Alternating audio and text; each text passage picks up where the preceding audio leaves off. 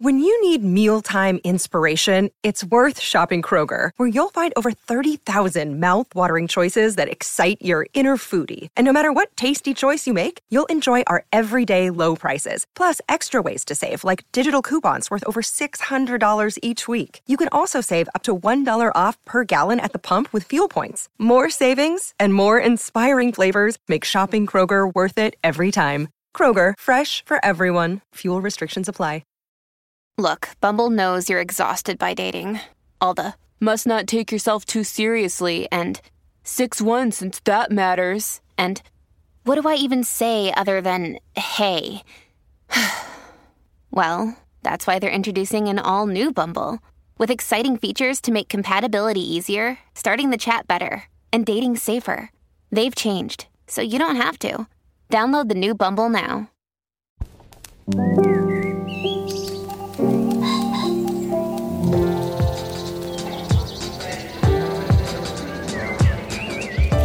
I'm Stephen Metcalf, and this is the Slate Culture Gabfest. We're saving our own lives edition. It's Valentine's Day. It's Wednesday, February 14th, 2024. On today's show, The Greatest Night in Pop is a documentary on Netflix. It's a documentary about the We Are the World charity single, the making of it, the night that the biggest names in pop assembled, checked their egos at the door, and ground it out after hours, the enduring pop single for African famine relief. And then Rustin is, uh, it's also on Netflix. It's a biopic of the great and unjustly forgotten Bayard Rustin. It stars Colman Domingo, who is nominated for Best Actor. And finally, gruesome, prurient, a little shameful perhaps, Slate has published the True Crime Canon, which we discuss with one of its authors, the journalist Cheyna Roth. But first, joining me today is Julia Turner. Hey, Julia, welcome back. Hello, hello. I'm so glad to be back. It's wonderful to hear your voice. And of course, Dana Stevens is the film critic for Slate. Hey, Dana. Is it good to have me back? Just kidding. I, I forgot you were away. It's like you're always with me, Dana. Uh, all right. Well, shall we make a show? Let's do it. All right. Well, the documentary "The Greatest Night on Pop" on Netflix is about the making of the 1985 charity single "We Are the World." Was recorded on January 28th, 1985. It assembled 40 of the most famous pop musicians, not only at the time but really in history. It's amazing how that list, that roster, has stood the test of time. The prime motivating forces behind it, creatively at least, were Lionel Richie, Quincy Jones, and Michael Jackson to which they quickly added, I mean, you name them, like Bruce Springsteen, Bob Dylan, Paul Simon, Ray Charles, Billy Joel, Diana Ross, on and on and on. It's like a living wax museum, basically. Well, now using a terrific store of archival footage leading into the session and uh, within, inside the session itself, this documentary has been made. It just brings you right back to the world of 80s pop. In the clip we're going to hear, it's Lionel Richie reminiscing about the writing of We Are the World and his collaboration with Michael Jackson. Let's listen. He said, I think we have Billy Joel. And we got Willie. I think we have Tina, Huey Lewis, Paul Simon, Diana Ross, Ray Charles. That's just pressure, pressure, pressure, pressure. And we're going to do this the night of the American Music Awards. What are you talking about? And then Quincy comes by. Yeah, here we go. So Quincy very quietly just said, I need a song. I don't know how it happened after that. We were just possessed. Throwing things out and whatever felt good. I came in with a few chords. Say da da, and all God's family. We want it now, da da da for all time. And Michael said, whoa, whoa. Julia, let me start with you. I mean, when a documentary like this gets made and it's just littered with bold faced names, some, you know, supposedly iconic moment from our pop cultural past heritage, it tends to have a lot of retrospective hype to it. This may be one of those instances where the scale and intensity of the hype are merited. What did you think? Oh, I I actually think the key to this documentary's success is the modesty of its ambition, which is funny because We Are the World is sort of an immodest venture, right? like we'll gather all the biggest names in pop and we'll save Africa. you know, like the whole thing is both well meaning, not a force for bad in the world in any way, did raise money, did help on some level, but also just kind of ridiculous as a venture in in its in its overblownness. And so the the thing I admired most about this documentary, which I very much enjoyed, is the rigorous modesty of its frame, which is it knows what it has, a lot of footage from this very unusual night and very tightly it just sets up a kind of TikTok of like how did this come together and what happened. And it does not zoom out to look at, you know, what was the rise of the charity single in this era and it does not zoom out the other direction either too much to say how much good did this or did this not do in the world. It just knows that it has this trove of footage of these stars interacting and a wonderful kind of showman, Virgil narrator in Lionel Richie, who's the kind of lead commentator um, describing how the night came together. And it's so fun. There's just so many great no- moments in it. I really enjoyed this doc because it does not try to do more than it does, and it just showcases the.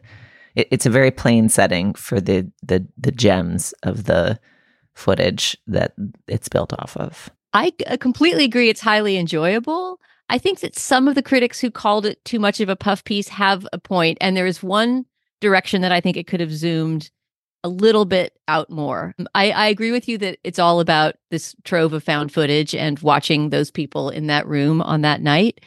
I think that there feels like there's a bit of a filter on the interviews, the latter day interviews that people are giving, and that everybody is casting it in a very glowing light. There's one moment when somebody, I think it was somebody on the soundboard end, like one of the producers, mutteringly makes the remark that Al Jarreau, who's one of the singers, was drunk when he came to the mic, and that was why he couldn't nail his lines at first.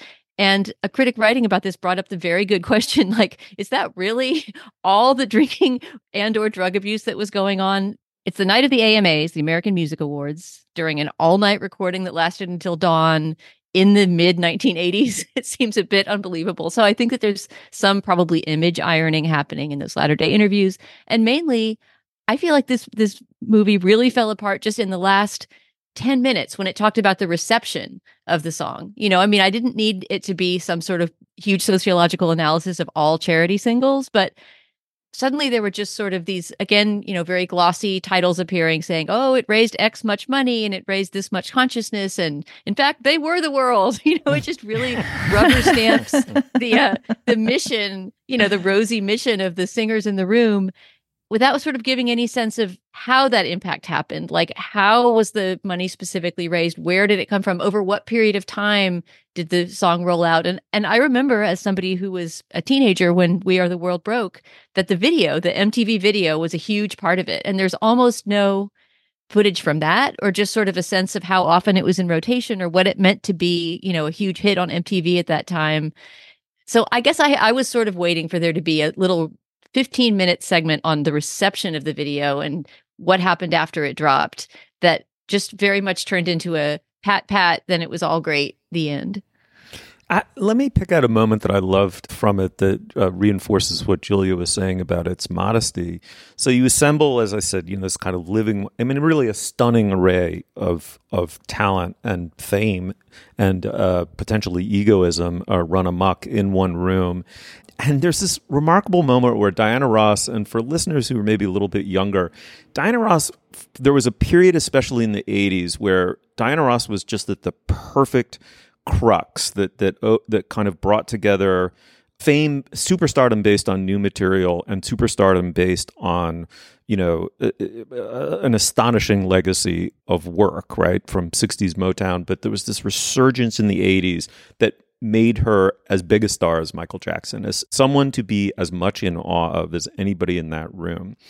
And she walks over to Daryl Hall, a blue eyed soul singer, Hall and Oates, you know, pop star of, you know, very high renown, but not in that kind of league. And she says, Daryl, I really, really, really love your work. Will you autograph my sheet music? And the dam bursts and suddenly all these super famous people are asking one another for their autographs. And it, it's just such a human moment. And what i love about this documentary most is that a star is a star because in the full flush of their stardom, they feel as though they sprang fully formed from the head of Zeus or whatever. I mean, they just the Bruce Springsteen of 1984, born in the USA. He was he was always that guy. Of course, he wasn't always that guy. It's a fabrication in some sense. They also are and have to be craftspeople.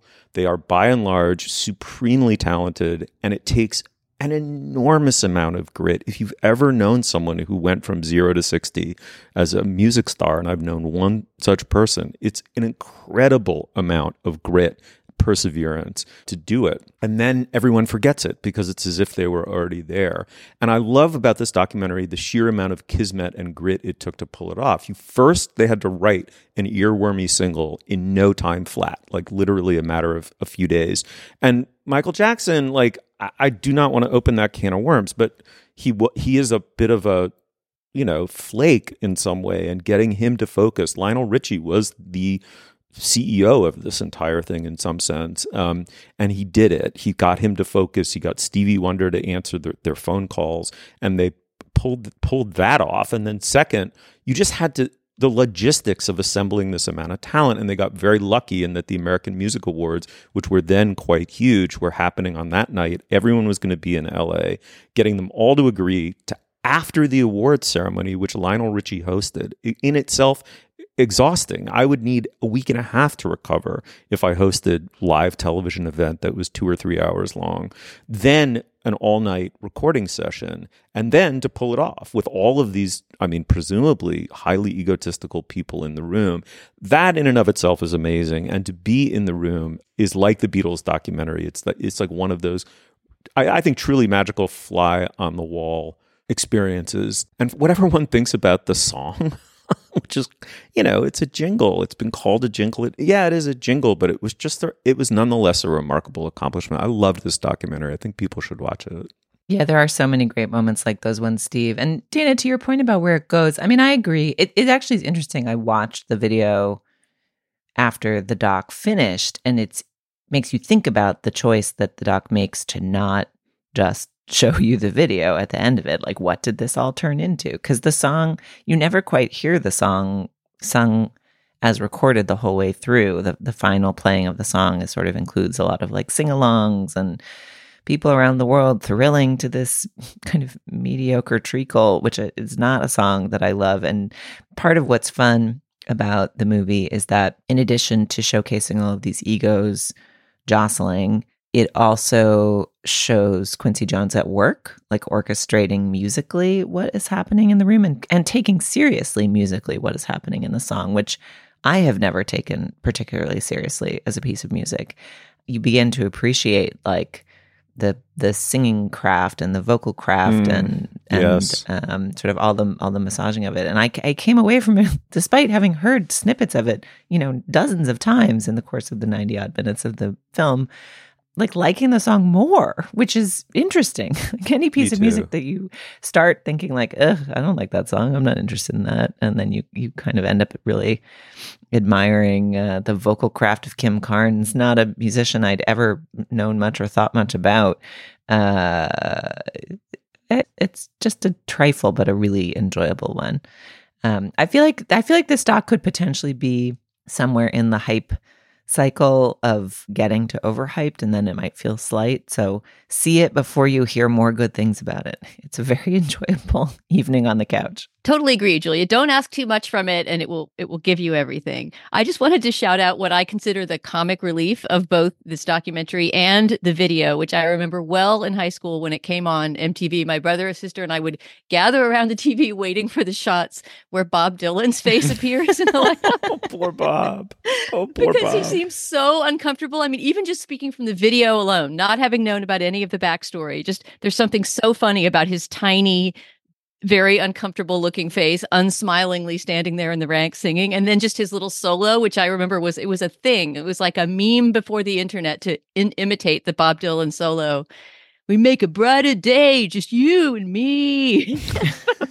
but the amazing part of the documentary is that you see the backstory to that, that ha- why he was uncomfortable, how they dealt with it. You see him nervously at the mic, unable, just mumbling, mumbling his lyrics. Yeah He doesn't know what to do. And then there's this wonderful moment. I won't even spoil it. It's too good. It's the high point of the documentary. But what Bob Dylan does to deal with his nerves and how it gets resolved and with whom is just such a, a marvelous reveal. Yeah, uh, exactly. And you don't have to go far. It's on Netflix. It's The Greatest Night in Pop. Uh, check it out. We'd love to know what you thought of it. Tired of not being able to get a hold of anyone when you have questions about your credit card? With 24 7 US based live customer service from Discover, everyone has the option to talk to a real person anytime, day or night. Yes, you heard that right. You can talk to a human on the Discover customer service team anytime. So the next time you have a question about your credit card, call 1 800 Discover to get the service you deserve. Limitations apply. See terms at discover.com/slash credit card. Hey, it's Kaley Cuoco for Priceline. Ready to go to your happy place for a happy price? Well, why didn't you say so? Just download the Priceline app right now and save up to 60% on hotels. So, whether it's Cousin Kevin's Kazoo concert in Kansas City, go Kevin, or Becky's Bachelorette Bash in Bermuda, you never have to miss a trip ever again. So, download the Priceline app today. Your savings are waiting. Go to your happy place for a happy price. Go to your happy price, Priceline. All right. Well, Bayard Rustin was a name that I recognized from my early, early youth, but to whom I could attach nothing else. I couldn't attach anything to the name until seeing this film, the film Rustin, which amply fills in what people I now think should know about him. He was a critical figure of the civil rights movement, a very close associate of Martin Luther King's, who, as the movie has it, put Dr. King onto the history of nonviolence and civil disobedience, getting him to read and think about Thoreau and Gandhi, and conceived of and organized what is arguably King's defining moment, the March on Washington. The movie explores in depth another fact about Rustin that he was gay, and not just gay, but gay in J. Edgar Hoover's America, like deeply, deeply in the era of the closet and the repercussions of coming out. And more pointedly, among other black civil rights leaders, Rustin was often treated with distrust and even outright contempt. The film stars Colman Domingo as Rustin. It's an Oscar nominated performance. And the film's directed by George C. Wolfe, who, you know, I think to this day is still probably slightly better known as a theater director, head of the public theater for a long time, directed the original Angels in America, but he's also a film filmmaker. In the scene we're about to hear, Rustin, played by Domingo, is sitting in on a planning session for what will become the march, the March on Washington, though he promised to, quote, sit in the corner and smile. We hear him butting heads with the NAACP executive secretary, Roy Wilkins, who's played by Chris Rock. All right, let's listen. Fired. I was under the impression you're a busy servant. I mean, saving white people from the bomb. I go where needed. Chief, if memory serves me, this is your third attempt. He did not say attempt. Did you say something? Attempt is hardly the word I'd use to describe the actions of a man who's single-handedly responsible for integrating both the armed forces and the defense industry. Roy. Yes, Medgar. Most of our folks in Mississippi have never been outside of their hometowns. So the opportunity to march with people from all over There it is. will afford them the chance to discover not only are they not alone, He gets it. but are engaged in a struggle far greater than they ever dreamed. Thank you, Brother Evers. All right, Dana, let me start with you. Very curious to know what you made of this of, of this movie and, and of course of the performance. I mean, the performance is the reason to see the movie. It's it's sensational. It's almost so good that it puts the rest of the performances or some of the other performances uh, in in a negative relief. I will say that, and I think that the clip we just listened to displays that to a certain extent. And the moments that it feels more like a, a plodding traditional biopic, I think, tend to be the moments with historical figures that aren't Colman Domingo as Bayard Rustin. One example being the guy who plays Martin Luther King. He's an actor I didn't know before. His name is Aml Ameen. He's okay. he does not bring anything exceptional to that characterization. And if you've seen, you know, for example, Jeffrey Wright's Martin Luther King, Jeffrey Wright also has a small role in this movie. He's, as always, is fantastic. But it sort of displays a low energy in some of these other actors. And one of them is Chris Rock, who you hear in that clip, who has a big part. He's sort of the nemesis of of Rustin within the movement. Uh, he's Roy Wilkins, who's high up in the NAACP. And all I could think the whole time was like, there's Chris Rock in a gray wig. There he is being Chris Rock. I mean, God bless Chris Rock as a comedian. I don't know that I need to see him in a major dramatic role in a historical biopic. It just, it just, that one didn't work for me at all. So I think this movie is kind of uneven in that way. I will say that what I appreciate about it, besides Colman Domingo's fantastic central performance, is that it does a lot with a fairly small budget, right? It's trying to be about the organization of a march that included hundreds of thousands of people, and it, it is just not a, a big blockbuster enough to actually restage the march. So it finds some kind of clever ways around that. And I appreciate that a lot of the below the line talent here is gay. You know, it's it's it's fairly rare, unbelievably enough, for an out gay actor to play an out gay character and that happens in this movie. But also the writers dustin lance black and julian breece are also gay as is the director george c. Wolfe who's more known as a theater director. And i felt like the glimpses of of gay life that we got during that era had a grittiness that we might not necessarily see in this this type of biopic. For example, the fact that Bayard Rustin is not a monogamous gay man. I mean, he he has one other activist who's sort of his on and off ongoing boyfriend, but you know, I think a lot of the movie is about him having this roving eye and going to gay bars and what that was like in the early 60s and that part of the movie I thought brought a grit that they some of those political discussions like the ones we just heard didn't have. Mm. Julia, what about you? What do you what do you think of this? Well, I do think this movie is worth watching. It has a bit of a like potted history lesson quality, and I, I can't say that it's the greatest movie I saw in twenty uh, of the twenty twenty three crop, but um, the performance is fantastic, and I think even just um, the depiction of this historical activist and social figure as compared to the depiction of Harvey Milk and Dustin Lance Black's prior work, it shows the evolution of there being able to be a little bit more of a range of gay life portrayed and not judged. And I will say, despite the fact that it's a little maybe corny is the word, I I found it very moving. You know, the the, the film opens with a moment where Rustin's queerness means he is kind of tossed out of the movement because it's considered too problematic. And it, um, as it ends, there is both more defense and acceptance of that queerness, but there's also a limit to it. And those moments, I think, because of Domingo's performance, are very emotionally effective. And I was very moved by them. And then it's also just interesting to watch a movie about this particular moment in American history and politics and in the history of civil rights in America that feels almost rose tinted in its hopefulness. I mean, obviously it's it's so dark, but it there's like a constructive and collaborative spirit in in obviously organizing the march and in what we're seeing and to watch that story at a moment when we are facing the year that we are facing and the political climate we are facing highlighted sort of the bleakness of our present moment for me. I also think it's worth noting that the producers of this film are Higher Ground, the Obama's production company. You know, the film concludes with the note that Rustin was awarded posthumously the Presidential Medal of Freedom 50 years later. It fails to add comma by Barack Obama, the producer of this film. but I think it does kind of like go to the tone. Like it almost feels like the material you could play at a ceremony like that. Like here's the story of this guy who was a very important figure in American history. And here you go. Here he is with a great performance at the center.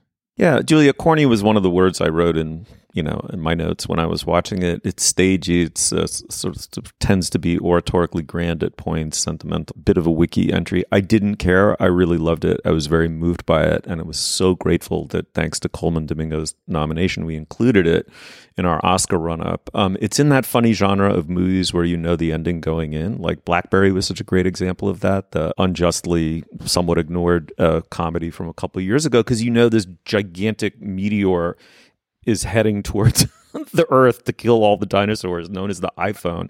You know, it ends with BlackBerry being a device that ends up in landfill, uh, and doesn't matter. It's like sort of how you get there. Similarly, you know that this movie ends with the hugely successful March on Washington, and so the running joke throughout the film is they think they're going to get tens of thousands, maybe. Maybe it could be 50. And, and then the number just keeps swelling and swelling. And of course, 250,000 people go to the mall in Washington, D.C. to hear uh, Dr. King uh, give the uh, I Have a Dream speech.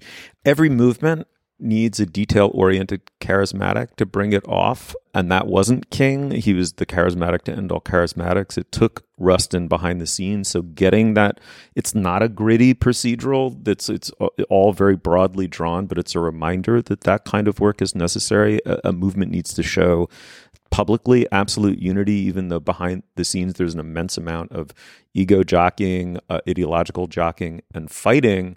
And this is also a movie about the closet, right? It's it's almost as much about the state of the closet and the state of the closet within the extent this can be a, called a stand-in for it, the state of the closet in Black America in the in the late fifties, early sixties. It all comes together with this single idea that Rustin is exactly that detailed charismatic. He is the man who more or less conceived of and executed this march. He was necessary to it.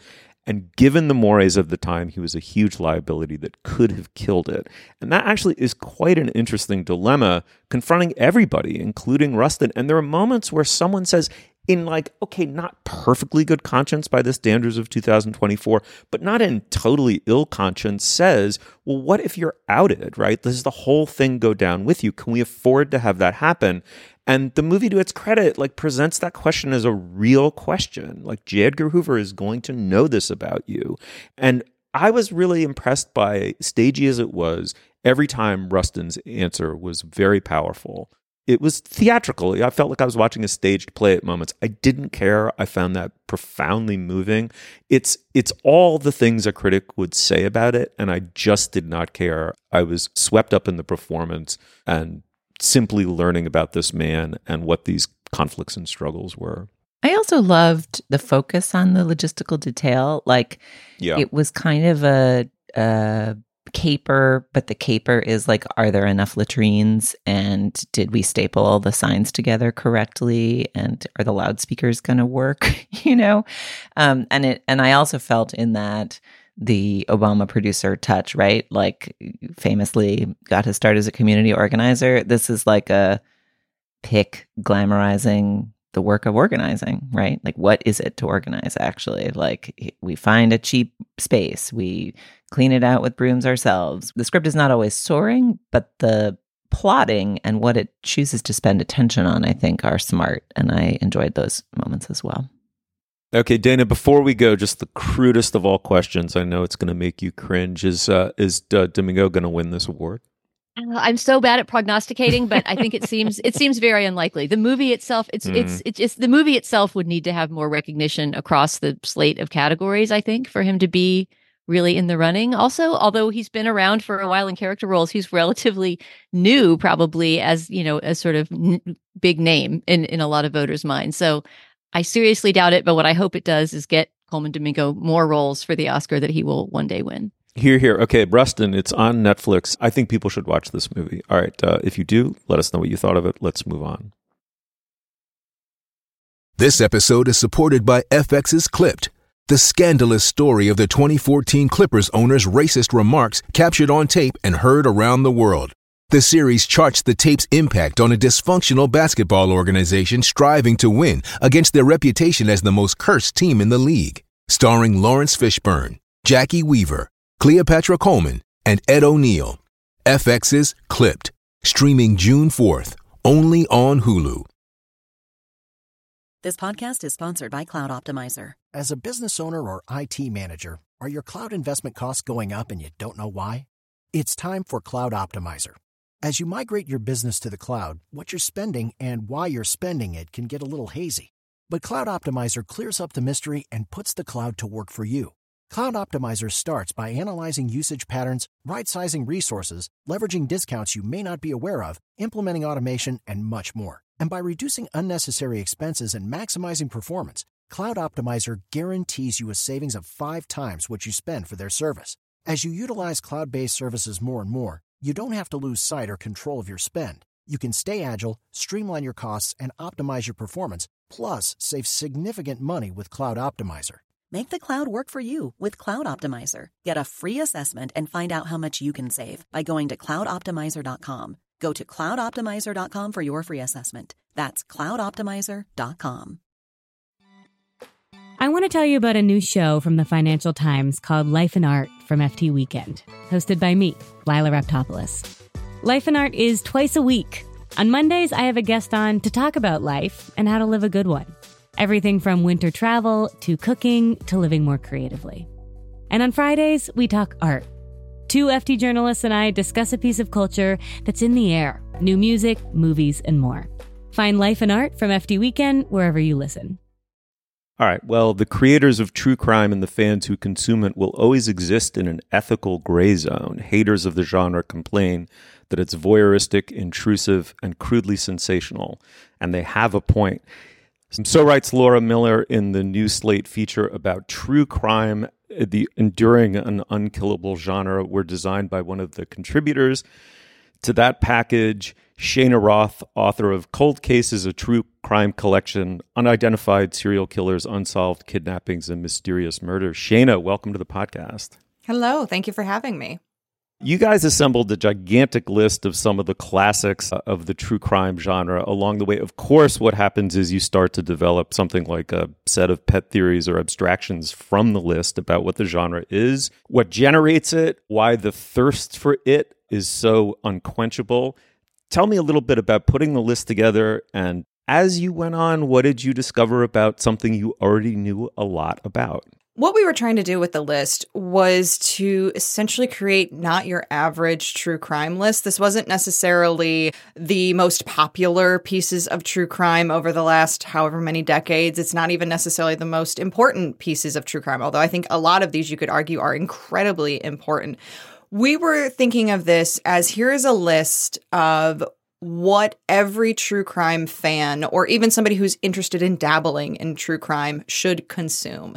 And we wanted to have a wide array, not only of types of media, so there's podcasts, there's magazine articles, there's documentaries.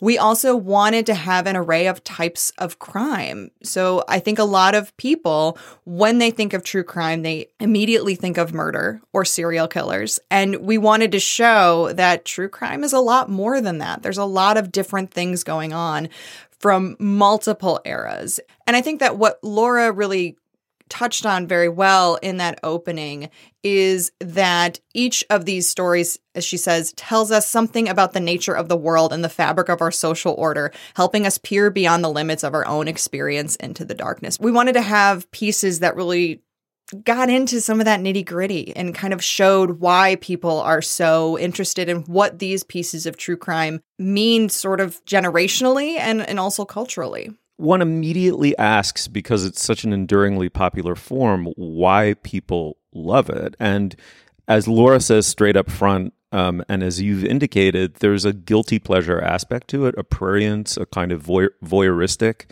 or even necrophilic aspect to it. It's not only that people of totally good uh, moral and creative conscience are attracted to it. Having assembled the list, like, did you get to an answer of why this genre is just so powerfully attractive? In some ways, in the balance, is it as savory or more savory than it is unsavory? I think that we're never going to have a specific answer to that question because I think there's a lot of different reasons that people consume true crime. And I think it's individual to each person. For some people, they like it because it is so different from the world that they inhabit. And it's sort of, as you said, like a voyeuristic way of safely going into this other realm that they feel would not be a part of their life. For other people, it's very much a protective sort of thing. It's this idea that if I'm reading about it, I am learning from it. And then if something like this were to ever happen to me, I would be prepared.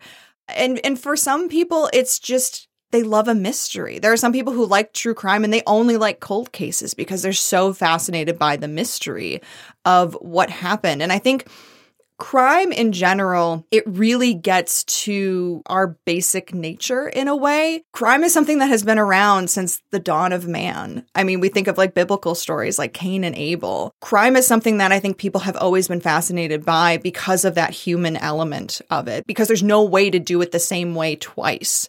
Um, you know, there's just so much to the true crime world that there's a million different reasons for people to be interested in it because there's a million different people consuming it.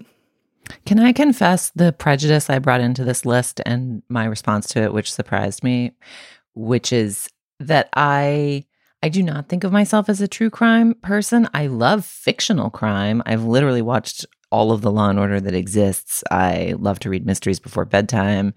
But I think of myself as having the same problem with true crime that I sometimes have with documentary, which is that I can't quite turn off my journalism brain, which is like analyzing is the way in which these supposedly true facts being strung together rigorous? Is it accurate? Is it ethical? Is it smart? And like almost none of the things on your list are things that in my head I would think of as quote true crime. I just think of them as like really good journalism. Like there's just a lot of really good crime journalism on the list, which maybe just means that I am a snob who should just recognize that very good crime journalism is true crime.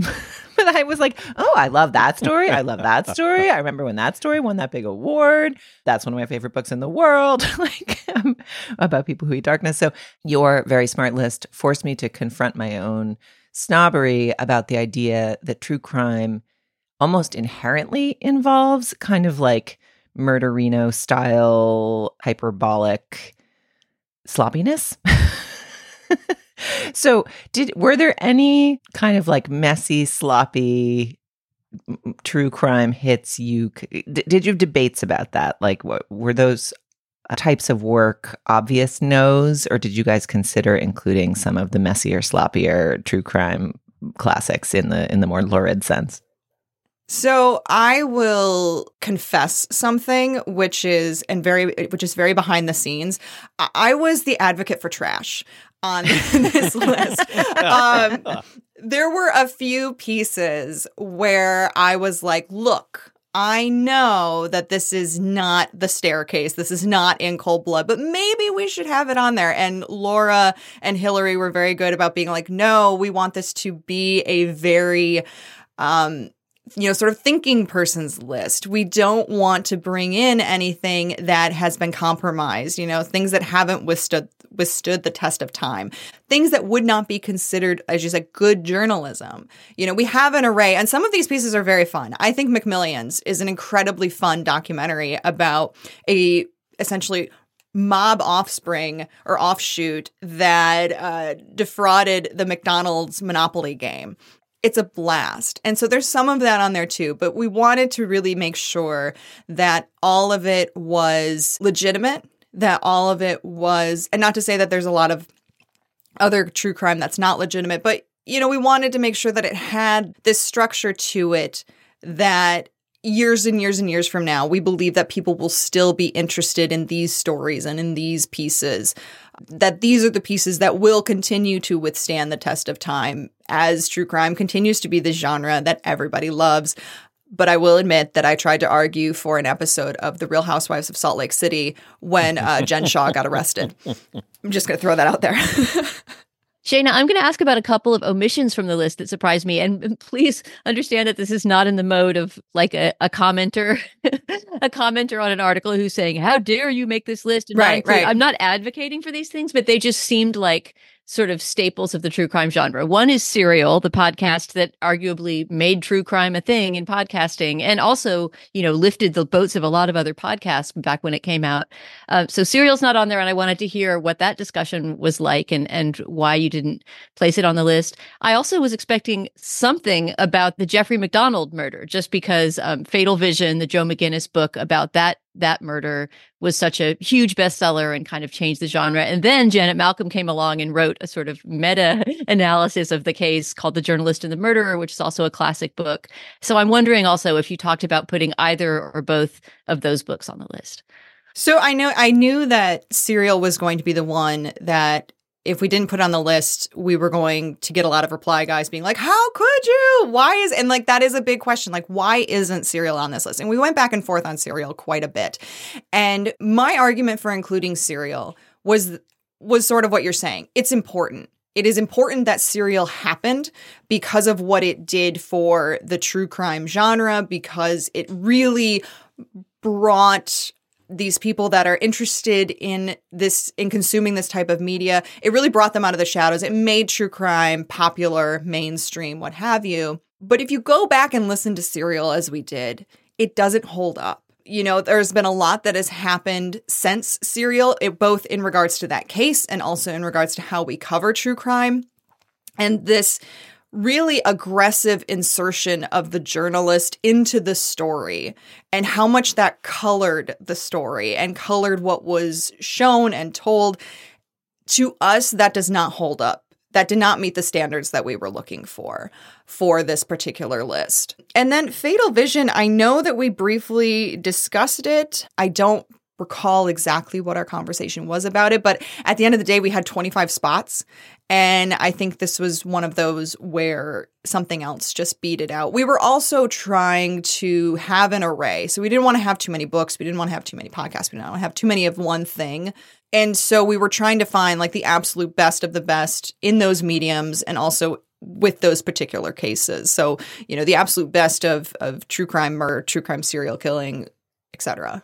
Yeah, I mean, I mean, arguably, Fatal Vision has just as many problems as Serial, but Right. but I would just point people to the journalist and the murderer if you really want to do some sort of meta contemplation of the whole notion of the ethics of crime writing. Well, right. And also, in terms of problems involving the teller and the veracity of the tale, it's just there from the beginning. And, you know, it, the argument being that uh, In Cold Blood by Truman Capote kind of initiates the genre.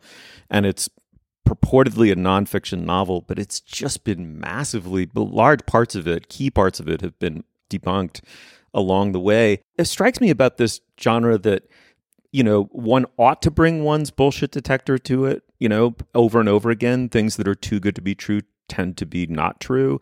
And yet it's also a genre to which people like they check their bullshit detector at the door. They just love it too much. They want the good story and they want to believe it's true. Like where where do you come out on that as a journalist? So I think that people should approach true crime with the same amount of skepticism that they should approach really any sort of media. You know, you want to look at where this piece of true crime is coming from. You want to look at who is behind the creation of it. You want to look and see what are they telling you, but also what aren't they telling you? Is there anything that they are keeping from you that would show a bias one way or the other by the creators of it, which is, I think, something that we should, you know, have a healthy, robust media literacy for all types of journalism. And I think the other thing that people really need to keep in mind when they are consuming true crime is that they themselves are not detectives. And i think that's something that we kind of touched on a little bit where there is an there is a problem and this is something that the true crime community does get lambasted for from time to time with armchair detectives. You know people who come in and think well i know better and i'm going to fix this solve this whatever and there's been a lot of not a lot, but there has been some cases that have been very much compromised uh, because of that. So I think that it's important to not only have your bullshit detector on, but to also remember that you are a spectator in all of this. You are somebody who is consuming, you know, real events that happen to real people and if you choose to go too far with your theories, with your Reddit boards, with your what have you, you can cause real damage. All right. Well, Cheyna, thank you so much for joining us to discuss this uh, Slate feature. Cheyna Roth is the author of Cold Cases, a true crime collection. Check it out. But wait, Cheyna, before you go, you have a new book out. Can you describe it? I do. It's called Between Two Wars Mysterious Disappearances, High Profile Heists, Baffling Murders, and More. It is a journey through true crime from the end of the Civil War to the beginning of World War II. There's a lot of really interesting and exciting cases from the death of President Garfield to the disappearance of Agatha Christie to the first moving train robbery. I would love it if people would check it out. Oh my God, that's another list. I want I want a list going all the way back to the Civil War. Awesome. Cheyna, thanks again. Thank you. All right. Well, now is the moment in our podcast when we endorse Jane. Ah, What uh, what do you have? All right. Well, the two weeks that I was gone from the show, I was uh, on a trip to California, which means that I got on a plane twice. And as we all know, watching movies on a plane is one of the greatest ways to watch movies now in this new era that planes have so many movies on offer, right? I mean, it's so many more than it used to be. I kind of Mhm. consider it a chance to catch up on things I've missed from recent years. And that's what I did of one of the three movies that I watched on planes in the last two weeks. One was one that I now wish that we had done on the show, but I'm pretty sure we didn't. So last year, 2023, I remember us talking about this and talking about doing it and deciding not to. But there were three big movies that came out about businesses, about recent sort of, you know, financial or business, you know, scandals or events. One of them, Steve just mentioned on the show this week, Blackberry. We talked about Blackberry on a week that I wasn't on the show last year, you guys talked about Air, the movie about about Nike, but we never talked about Dumb Money because it was the third of the three that came along, and we said, ah, we've already done two business movies this year. Let's skip Dumb Money. No, we did. We talked about it. We talked about it a week you weren't here. Oh crap! All right, well then I guess my endorsement is meaningless. But I think Dumb Money is really, really good, and it may be the plane upgrade. But uh, I just thought the movie worked altogether. I was delighted by all the you wouldn't even call them cameos, just all the stars in every single role. I just love a movie where every time the camera cuts to a new situation, you're sort of saying, "Oh, wait a minute, is that Nick Offerman? Wait, is that is that America Ferrera? Is that Vincent D'Onofrio? Like everybody is in this movie, even if only for a few minutes. And I feel like everyone is on the same page of getting what is funny and interesting and charming about this real life story about a, a stock squeeze. But now I feel like my endorsement has been completely eviscerated because you've talked about it on the show already. anyway, dumb money. It's tons of fun. That was amazing. All right, Julia, what do you have? Okay, so as our regular and attentive listeners will know, I've spent most of the last year reading Michael Connolly and really immersing myself in his version of Los Angeles. Where did I grow up? Boston. Whose writing have I literally never consumed a single word of? Dennis Lehane. Yeah.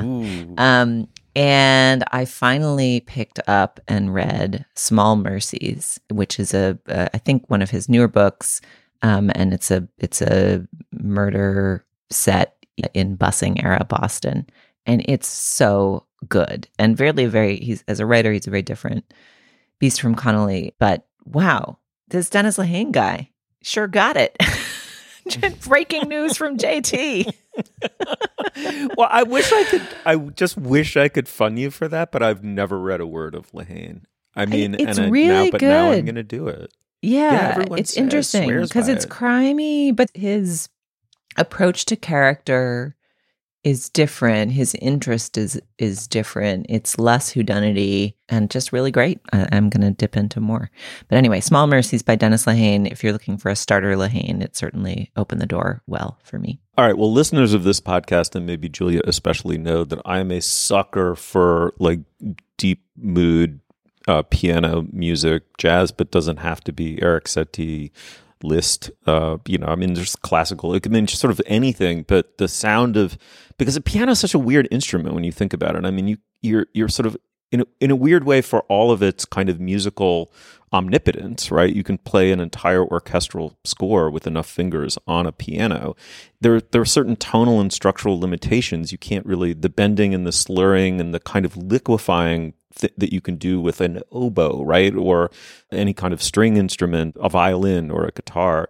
It's it, the harshness and angularity of a piano is modulated with a very special kind of touch and art. So if you can get a piano to liquefy and go moody, to me that's just there's something it's drug like, really trance like. It just has that effect on me and I'm always looking for new stuff.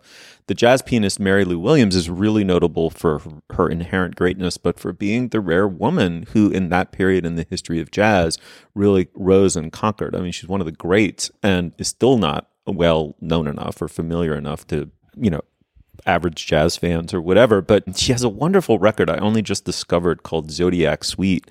A second minor fetish of mine is I really love like Such Sweet Thunder by Duke Ellington. I mean, just just when or Gillespiana by Dizzy Gillespie, when there's a coherent whole and not just a series of cuts. Sometimes it can be overblown and, and corny to use our pet word this week, but but when it's not, it's just there's something so great about it. So Mary Lou Williams made this record called Zodiac Suite, I believe in the mid 40s. Uh, it's a trio and it, it it just she goes through Aries, Taurus, Gemini. I mean, she's trying to obviously to capture the mood of each one of the astrological signs. And I just cannot. Where's this album been my whole life? I don't know. It's just got that sweet sadness to it. That's my thing, my jam. So check it out. I think you will love it. Mary Lou Williams, Zodiac Suite. Guys, it's so fun to have the trio back together again. Really nice uh, talking to both of you. Thanks, Julia. Thank you. Thanks for holding down the fort. Thanks, Dana. Thanks, Steve.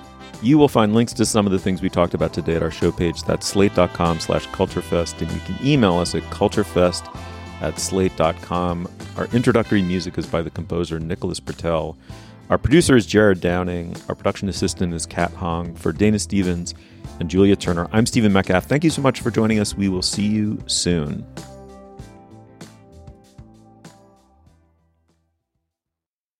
Hello, it is Ryan, and we could all use an extra bright spot in our day, couldn't we? Just to make up for things like sitting in traffic, doing the dishes, counting your steps, you know, all the mundane stuff. That is why I'm such a big fan of Chumba Casino. Chumba Casino has all your favorite social casino style games that you can play for free anytime, anywhere with daily bonuses. That should brighten your day a little. Actually, a lot. So sign up now at chumbacasino.com. That's chumbacasino.com. No purchase necessary. Group. Void were prohibited by law. See terms and conditions. 18 plus.